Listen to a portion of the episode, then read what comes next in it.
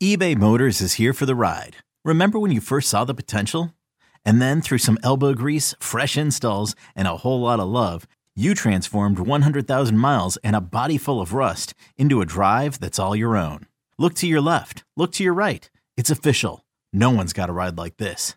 There's nothing else that sounds like, feels like, or looks like the set of wheels in your garage. With over 122 million parts, you can make sure your number one ride or die stays running smoothly. So there's no limit to how far you can take it. Brake kits, turbochargers, engines, exhaust kits, roof racks, LED headlights, bumpers, whatever your baby needs, eBay Motors has it. And with eBay Guaranteed Fit, it's guaranteed to fit your ride the first time, every time, or your money back. Plus, at these prices, well, you're burning rubber, not cash. Keep your ride or die alive at ebaymotors.com. Eligible items only. Exclusions apply. You could spend the weekend doing the same old whatever, or you could conquer the weekend in the all-new Hyundai Santa Fe. Visit HyundaiUSA.com for more details. Hyundai, there's joy in every journey. Houston, we have a podcast. Diving, diving deep, deep, diving deep into both on and off the field. Here's Sean Pendergast and Pro Football Hall of Famer, the General, John McClain. Welcome, welcome to Utopia. Hey, everybody, welcome in. It is the Utopia Football Podcast. Sean Pendergast alongside John McClain. Of course, I'm one half of Payne and Pendergast mornings on Sports Radio 610. John McClain, of course, is a Hall of Famer and our senior columnist at sportsradio610.com. And we are just a few hours removed from the Texans' 31 20 loss to the Indianapolis Colts in the home opener for the DeMeco Ryans era. Just an all around disappointing effort from the Texans today, uh, in which they fell behind very early in this game and never were even at a point where they were remotely close to taking control of this football game in a game that they were favored coming into this game by one point. We're here to break it all down for you. General thoughts on the loss today, and then we'll do four stock up, four stock down, and get you ready for the upcoming week here on the Utopia Football Podcast. But John, as I welcome you in here, um, just a, I mean, really from very early on in this game, just a to me, a completely disappointing, depressing performance from the Texans. And my biggest theme here is I, the honeymoon is now over for DeMeco Ryans and this coaching staff after that effort today, and really the cumulative summary of these first two weeks of the season where the Texans lose by 16 last week to Baltimore and then 11 by 11 at home today in a game where they trailed 28 to 10 at the half to a team, the Colts, that are largely viewed as a team that's in the bottom quartile of the league. Just the, I think, just so many things inexcusable about this loss today. As long as they have an offensive line as worst in franchise history, they're not just playing backups. They're playing third and fourth stringers, guys that are lucky to be in the NFL. They're not going to be able to run the ball. They're not going to be able to play, uh, protect CJ Stroud, who I thought was phenomenal under those circumstances. And it's going to be ugly. To me, you know, I don't expect them to run when the offensive line's horrific. What I expect them to do is play good defense, stop the run, which they did against the Ravens. And today, I think they had solved Anthony Richardson's passing after he scored. You know, he had a 15 yard series. So you can't hold that against the defense after a strip, not a strip sack, but Stroud fumbled when he was sacked. Well, I guess that would be a strip sack. Anyway, he fumbled and it was a 15 yard drive, but then they gave up three touchdown drives of 75, 76, and 75 yards. And that is inexcusable and not acceptable. And I think if Gardner Minshew, an experienced quarterback, hadn't come in and just he was so accurate, he got rid of the ball so quick, I think they would have had a chance. But your defense can't play that bad. No sacks, no tackles for loss. The Colts had six sacks, 10 tackles for loss, nine quarterback hits. Texans only hit Richardson and Minshew one time. And it was such a disappointing performance by the defense that showed so much promise in that loss to the Ravens. Yeah, I um I had said John in the pregame, and I said it during the week too, and I can't believe it came to fruition. But I I was actually, you know, as the as we were talking about the strategy throughout the week being, man, you got to hit Anthony Richardson, you got to hit him, you got to hit him every chance you get, you got to hit him. And I just got to thinking about, okay, what if we hit him so much he does get knocked out of the game? And I thought to myself, you know, I think there's a chance that in week two of Anthony Richardson's rookie season, that Gardner Minshew actually gives the Colts a better chance to win this football game than Anthony Richardson does. Now, I know Anthony Richardson had the two touchdown runs. I'll be honest with you. I feel like as poorly played and as with as such low energy as the Texans were playing on those two plays, he was untouched until the very, very last yard of the second touchdown run. He was touched by nobody on those two touchdown runs. I feel like there's about 25 quarterbacks that could have run those in um, based on the energy level of the Texans defense. But my concern was, man, if you knock Anthony Richardson out of this game, I think Minshew might come in and actually do make some throws that Richardson at this stage of his career cannot make.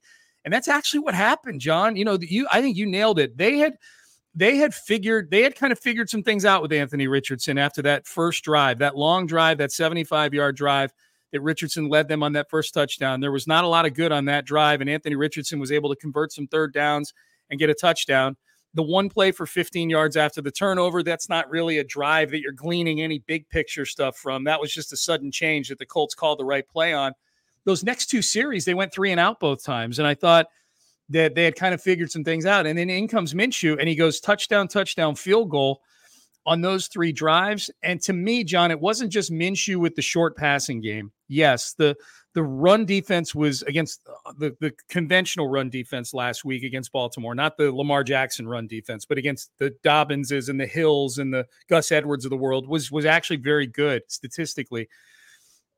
Zack Moss during those three drives, those three Gardner Minshew drives, I wrote it down, John. He had seven carries for 51 yards and he was just churning out yardage. He was getting six yards, six yards, seven yards, 11 yards, five, six, 10. He didn't have a single carry that was under five yards. That really helped Gardner Minshew be able to operate because he's in second and five and second and three and third and two. And and and so any chance to put pressure on Gardner Minshew in that situation was was a moot point because he's just boom, he's getting the ball out quick. There was the one huge mistake that the Texans made in coverage on that Mallory guy where he Minshew found him for 43 yards that completely flipped the field. So that was I, I, thought I thought Richardson getting knocked out of the game today actually ended up being a detriment to the Texans because Minshew came in and just did exactly what the Colts needed from him. Uh, you mentioned about the yards that he was getting. A lot of that just showed how they're getting blown off the ball. Yeah. When you have no tackles for loss out of your lineman or anybody on your front seven, that's embarrassing. And especially when the Colts showed what mm-hmm. happens when you hammer an offensive line. You get tackles for loss, you get sacks, and you get hits on the quarterback. And the Texans got none of that against the Colts offensive line. I bet Chris Strausser the new line coach for the Texans, wishes he's back in Indy where he has Nelson and Smith and Kelly healthy. Kelly went out in the game, I think, in the fourth quarter as a center, Ryan Kelly. Yeah. But it is amazing to me, Sean, no matter what the Texans have tried, investing in draft choices, free agents, trades, money, everything, and they still coaches, they still can't get their offensive line right. But at least they got excuses now which are debilitating injuries. Uh, Laremy Tunsil is supposed to be back for the Jacksonville game. And then uh, Tytus Howard and Juice Scruggs are supposed to be back after four weeks off injured reserve. And then the question is, who will play left guard? And I'm guessing it ain't going to be Josh Jones because he's been terrible. And a guy to keep an eye on is Jarrett Patterson because he was a guard before he was moved to center. And I think he's done a good job at center for he's the third center they've had and you don't see him getting steamrolled or committing stupid penalties like Josh Jones. So that that whoever they put at left guard, I'm sure it ain't gonna be Ken Kendrick Green who made his start there today. But uh, I, I can't wait to see, but it won't surprise me if it's not Patterson. This episode is brought to you by Progressive Insurance. Whether you love true crime or comedy, celebrity interviews or news, you call the shots on what's in your podcast queue. And guess what? Now you can call them on your auto insurance too with the Name Your Price tool from Progressive. It works just the way it sounds. You tell Progressive how much you want to pay for car insurance, and they'll show you coverage options that fit your budget. Get your quote today at progressive.com to join the over 28 million drivers who trust Progressive. Progressive Casualty Insurance Company and Affiliates. Price and coverage match limited by state law. When you need mealtime inspiration, it's worth shopping Kroger, where you'll find over 30,000 mouthwatering choices that excite your inner foodie. And no matter what tasty choice you make, you'll enjoy our everyday low prices, plus extra ways to save, like digital coupons worth over $600 each week. You can also save up to $1 off per gallon at the pump with fuel points. More savings and more inspiring flavors make shopping Kroger worth it every time. Kroger, fresh for everyone. Fuel restrictions apply.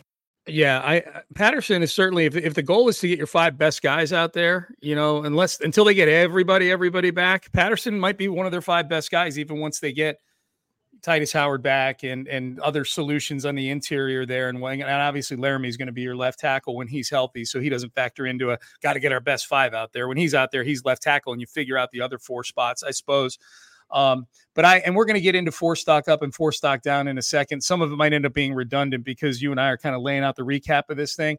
But John, my my my uh, overall theme coming into the post game show today and coming into this podcast, the honeymoon's over now for DeMeco Ryans. You know, we it's an 0 2 start. This was an extremely winnable game in terms of the opponent. This was an energy level that we'd not seen at NRG Stadium in a long, long time. Starting out in the parking lot with people tailgating very early today. We haven't seen that since before COVID, honestly. Um, and and so so people are wanting to buy in. They're wanting to believe the game. I don't know if the game was technically a sellout. It was a bit of a late arriving crowd, but not as late arriving as we've seen the last couple years. And by the time the end of the first quarter, early second quarter rolled around, it was loud at times in there. Like it was this is a crowd that was trying to get back into this thing. And the Texans gave them, other than CJ Stroud and Nico Collins, they gave them almost no reasons. And between the defense coming out looking unenergetic and confused against Anthony Richardson and, and, and not putting pressure on the passer, as you said, and then John offensively, yeah, I know they've got a lot of injuries along the offensive line. I know they do. But Bobby Slowik does not have to keep calling running plays up the middle, down 21 in the third quarter. John, they burned seven minutes and 20 seconds off the clock to kick a field goal to make it 31 to 13 early in the fourth quarter. That's inexcusable. Those are things. The Bobby Slowik can't control the injuries, but he can't control his decision making and identifying at a time in the game where you are desperate for points. It's 31 to 10, and the clock is against you now you we've been able to figure out seven quarters into the season kind of what this team does. I'll say well. I don't know they do anything well, but we we've been able to figure out what they do better than other things. And one of the things they cannot do is run the football. Dameon Pierce gets hit before like at the line of scrimmage on virtually every single time he gets handed the football. That they were still handing the ball off in the middle of the third quarter and and running it for one yard at second and nine, and then it's third and seven. And now you're asking a rookie quarterback on third and seven an obvious passing down to convert third downs. And you know what? CJ Stroud did. He was nine of 19 on third down today. Bobby Slowik's play calling is inexcusable to me, John. Like as far I'm I am completely unimpressed with Bobby Slowik at this point. And again, I know the injuries are not his fault, but his decision making stinks as far as I'm concerned, as far as the play calling goes, as far as knowing what the situation is.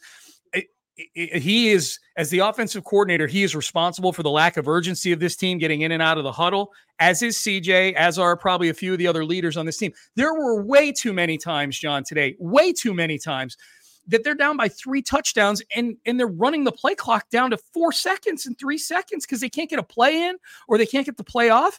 That's Bobby Slowik's responsibility. As far as I'm concerned, he is just some dude that worked for Kyle Shanahan at this point. There's nothing that impresses me about Bobby Slowik so far.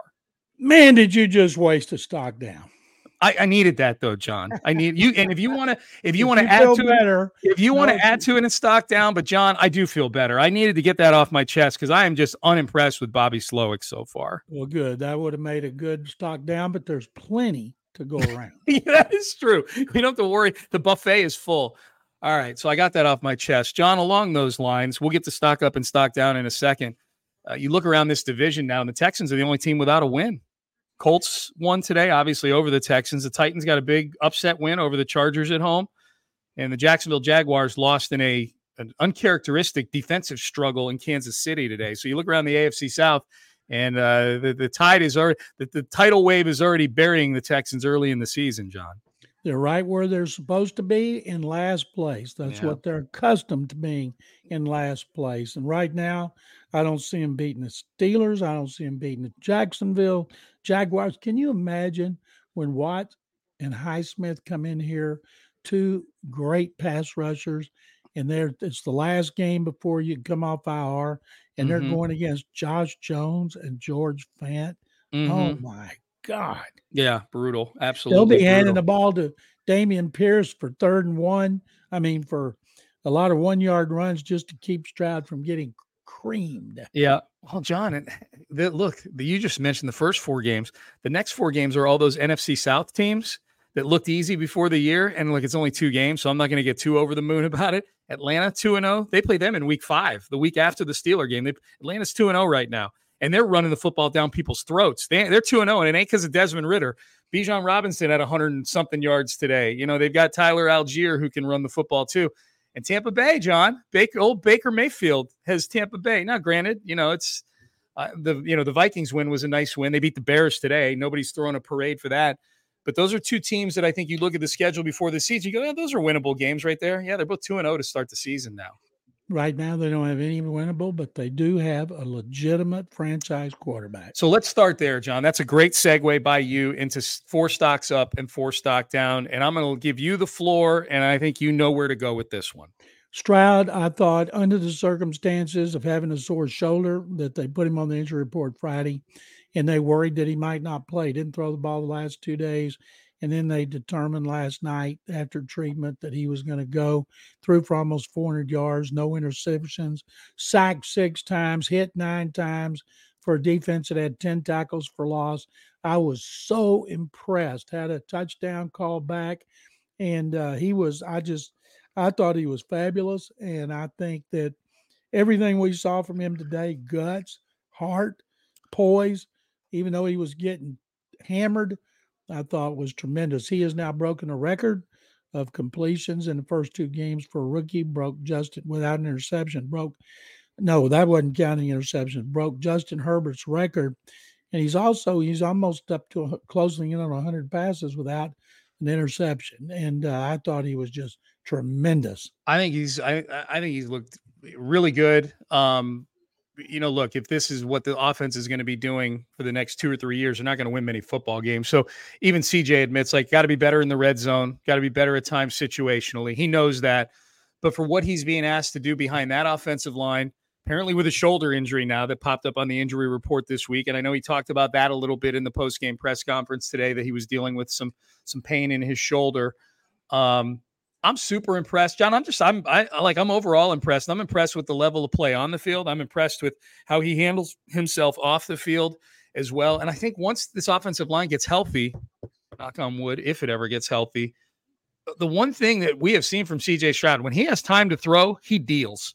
When he has even the slightest bit of time, like he's doing, he's making some of these completions with very muddy pockets, very messy pockets, a lot of hands and limbs flailing around in there and he's able to deliver the ball on time. Some of these throws he makes, boy, that throw he made, John, in the first half on third down to Robert Woods, it was they had converted a third and three to Nico. It got called back because Josh Jones lined up illegally, illegal formation. So then it's third and eight.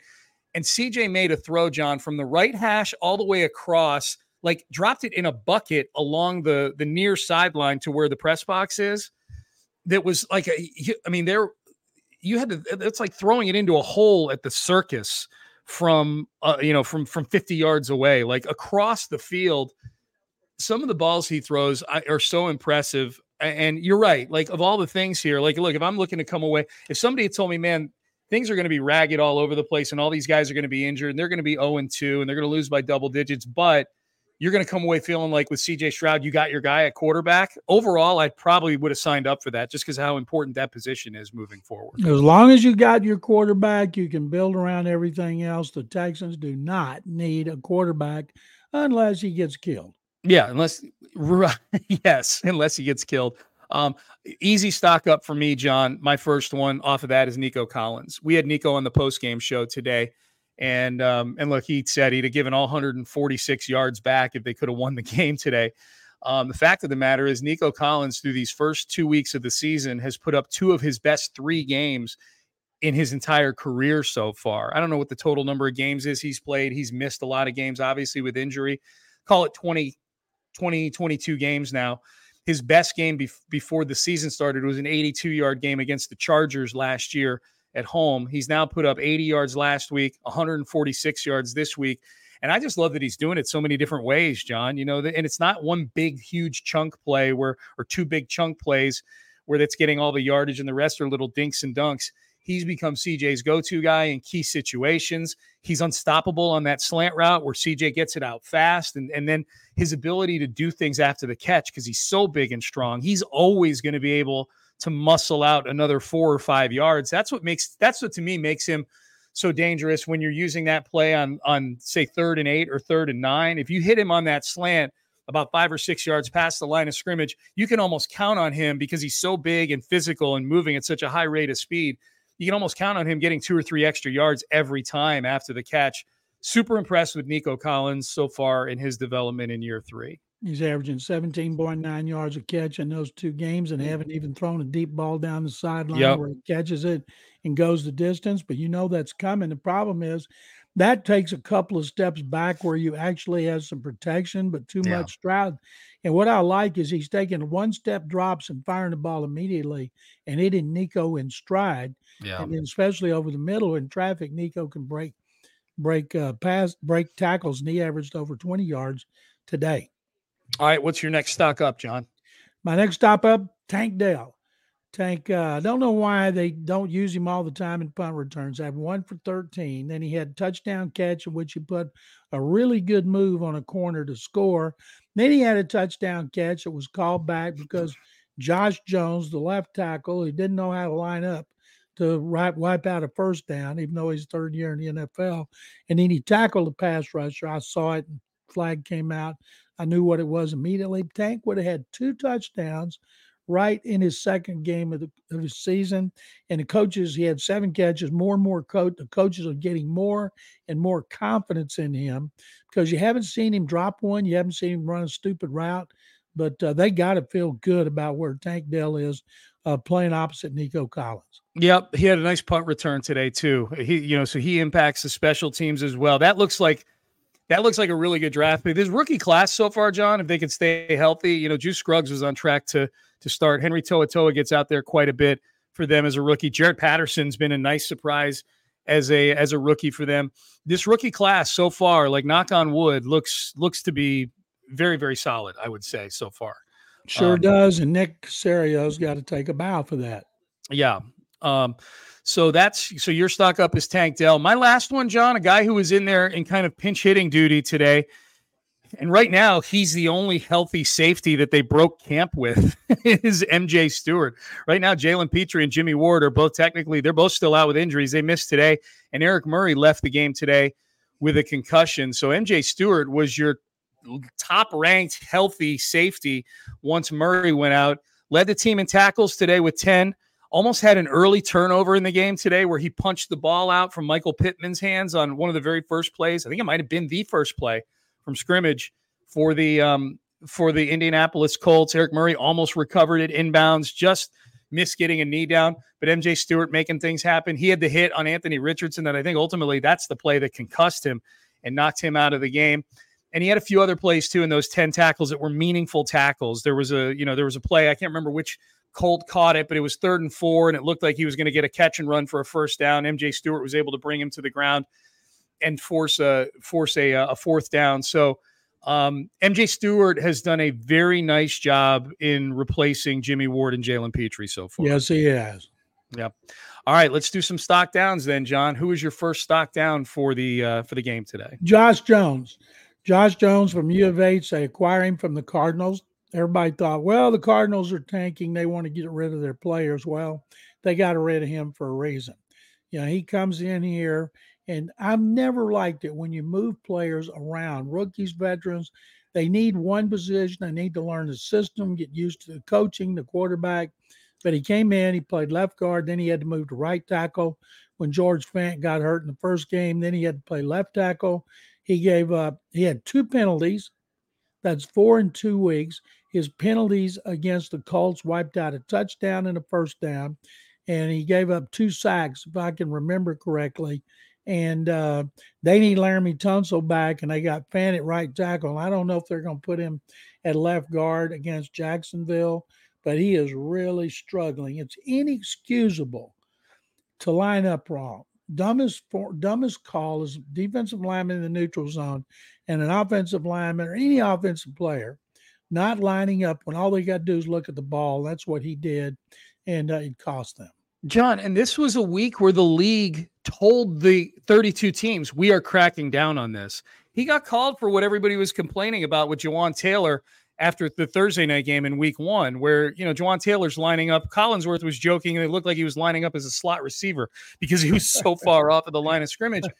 They they sent reportedly, they sent a, a tape, you know, they send a tape around all 32 teams with things that they're going to be, you know, points of emphasis and things they should be watching out for uh, officiating wise and things like that. And this was the thing that was in the video this week. So it's it's inexcusable anytime. You're right. It's especially inexcusable this week when you know that officiating staffs across the league are cracking down on this on tackles. So I'm I'm with you on that. Josh Jones absolutely 100% deserves it. I'm you know what, John, I'm just going to go straight to the top here. Stock down on DeMeco Ryans today. You know, he's he is he has come out in these first two games and you know losing in baltimore there's no crime in that but you lose by 16 points and uh, and and and it's kind of a downer. This one was a major downer. This was one where man people are so ready to back this team again uh, and you come out and you look the team was unprepared they didn't look ready to play john they didn't look ready to play they didn't look ready to defend anthony richardson anthony richardson ran for 35 yards on those two touchdown runs and nobody touched him until the last yard of the second touchdown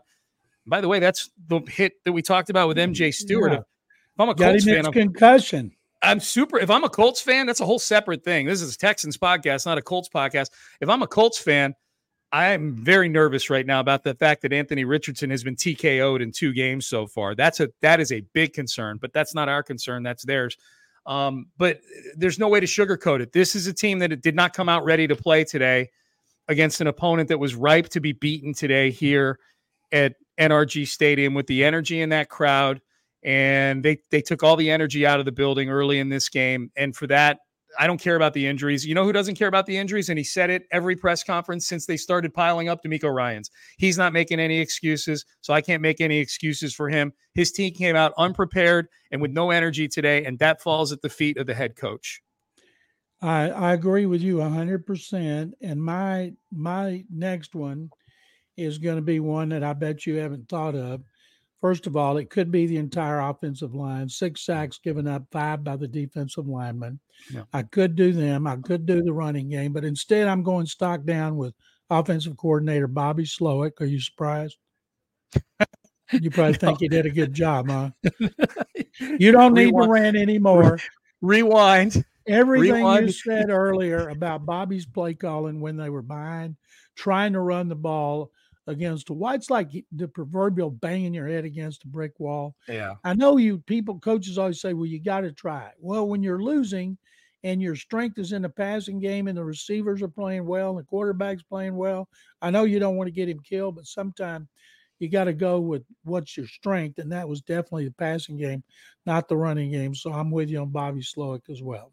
Yeah, it's just bad. It's like I, I there's it's it's that's really discouraging to me, John. Like that that I'm I'm told that Bobby Slowik is this savant and maybe he is maybe there's some things he wants to do in terms of play design and stuff like that that he just can't do right now because of the personnel that he's got out there. I'm totally sympathetic to that.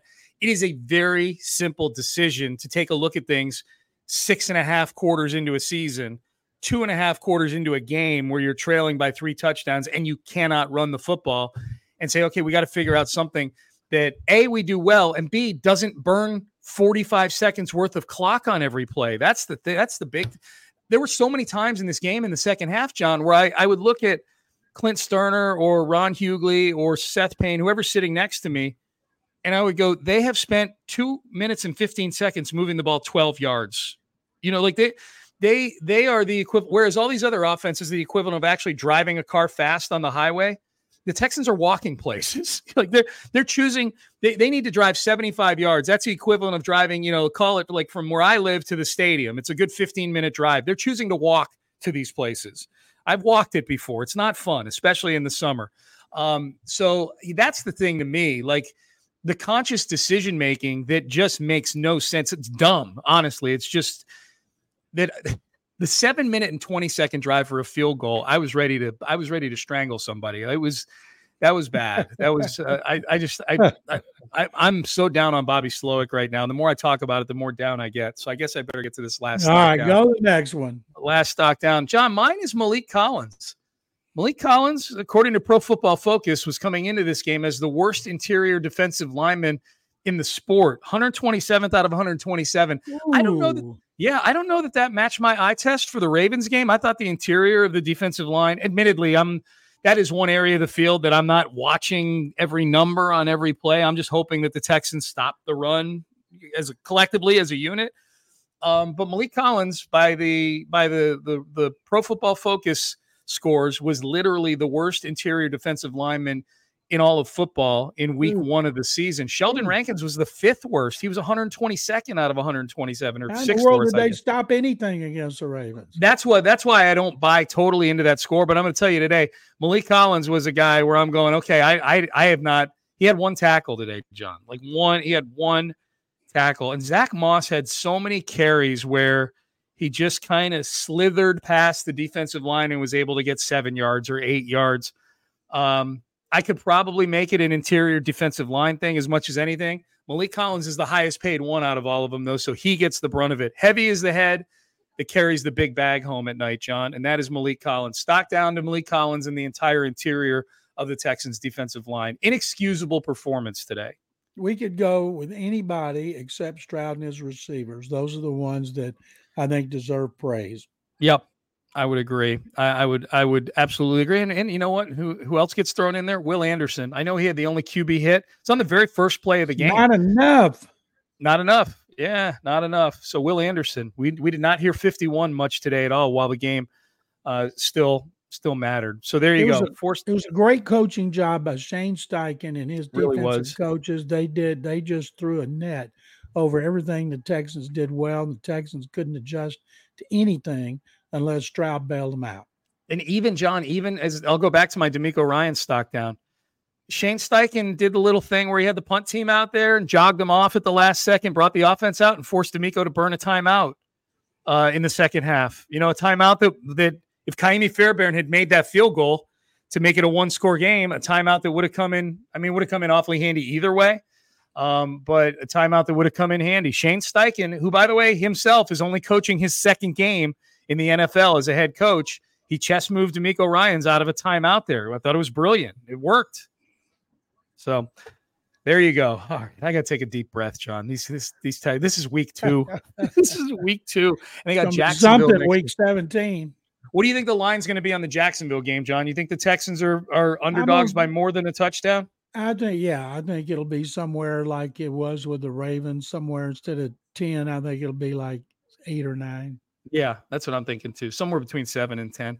We'll know tonight. I get those emails. I'll let you know. I'll text you when I find out what Please it is. Do. I'll tweet it. I'll tweet it too.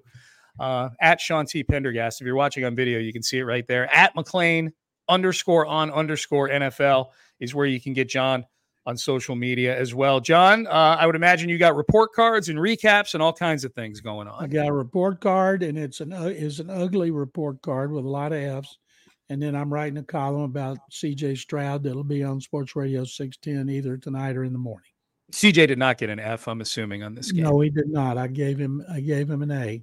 And did you? Okay, look at you. Gave CJ Stroud an A. Okay. There's there's no there's very little in between with you, John McClain you're you're you're at one end or the other on a lot of this stuff. I think sometimes I give F minuses, not like I couldn't give an I couldn't give the offensive line an F minus because you can't make chicken salad out of chicken. You know what? So it's yeah. hard if the guys are not capable of doing something. It's not their fault that they can't do it.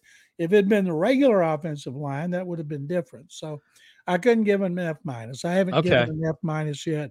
I'm saving that for something really special. Am I am I off base by saying the honeymoon is over for DeMeco Ryans now? Like he's just your he's your he's your average beleaguered head coach trying to figure this thing out now. He is now. There should be zero oh and three coming back here for JJ Watt Day, and Oof. and uh, maybe after that fourth game, when they go to Atlanta, they'll have two more starting offensive linemen back, and they'll only be missing one. That would be the left guard, and I still think there's a good chance that's going to be Jarrett Patterson. Okay. Well, we'll see. Uh, that's we got a long way to go before that for sure. Uh, two weeks in, and then here are the Texans 0 2 on the season, two double digit losses so far. All right. Um, John, uh, good stuff as always. Always enjoy it. We will do a mailbag episode this week on Tuesday. I know you'll be ready for that. I'll be ready and I look forward to it. And thank you very much, Sean. Hope you have a great week. Thank you. You too. Uh, if you want to email the show for our mailbag episode, I imagine there'll be probably a lot of conjecture and talk and anger and vitriol in some of those emails. That's cool. We read them all. We use a lot of them on the show. HOU mailbag at gmail.com. HOU mailbag at gmail.com. So there you go. Texans lose 31 20. It's on to the Jacksonville Jaguars in week two. For our producer, James Jackson, who does a great job getting this podcast to each of you, each and every one of you, uh, every week, every episode, or three episodes a week. James does a great job. We appreciate him. Click that subscribe button so that when James does get that podcast out, you're getting it automatically. You don't have to think too much about it. Hit that subscribe button. We appreciate everybody who continues to tune in and tell a friend. Got a lot of compliments from people out the pregame show today out in the uh, the outside Bud Light Plaza about people who are downloading and listening to the Utopia Football Podcast. We appreciate that very, very much. As you can tell from this episode, it is unvarnished and it is our uh, our opinion, as painful as it may be sometimes. No sugarcoating going on on this podcast for sure. Uh, so, for James Jackson, our producer, for the great John McClain, the Hall of Famer, I'm Sean Pendergast. We are out of time. We will see all of you for a mailbag episode this Tuesday. Keep the faith, everybody. We'll see you later this week. Thanks for listening.